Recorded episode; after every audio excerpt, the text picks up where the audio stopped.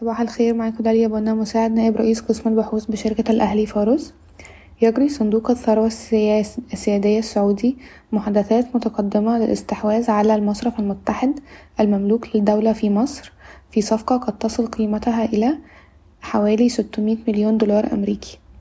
تشير قيمة الاستحواذ إلى مضاعفات أعلى من متوسط القطاع. أما بالنسبة لأخبار الاقتصاد الكلي في ضوء الضغوط المتزايدة نتوقع أن يرفع البنك المركزي أسعار الفائدة بمقدار 200 نقطة أساس ربما في وقت أقرب من اجتماعه المقرر في 22 ديسمبر مع تعديل محتمل للجنيه قد يصل إلى 15% ودعا رئيس الوزراء هيئات الرقابة إلى تحديد موعد نهائي لجميع المحلات والتجار التجزئة للبدء في وضع بطاقات الأسعار على السلع المعروضة للبيع. مع القيام بجولات تفتيشية بشكل دوري لضمان التنفيذ.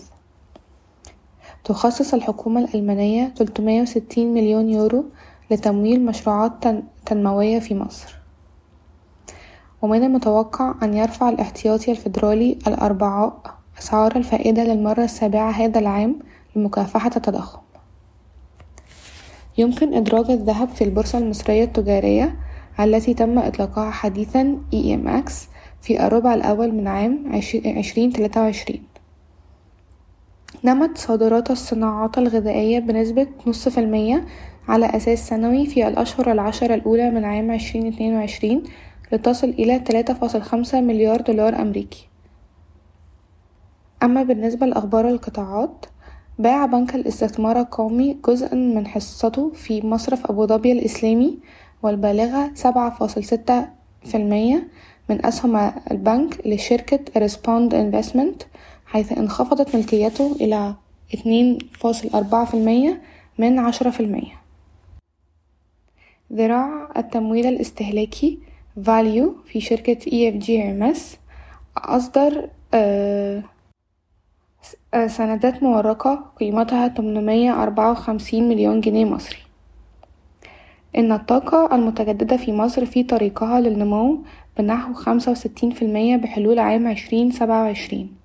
ويرجع الفضل في ذلك بشكل أساسي إلى مشروعات طاقة الرياح البحرية الجديدة. سجلت شركة ماكرو صافي ربح قدره مية تسعة وعشرين فاصل أربعة مليون جنيه مصري وهو ارتفاع بنسبة واحد وعشرين في المية على أساس سنوي في الأشهر التسعة الأولى من عام عشرين اتنين وعشرين.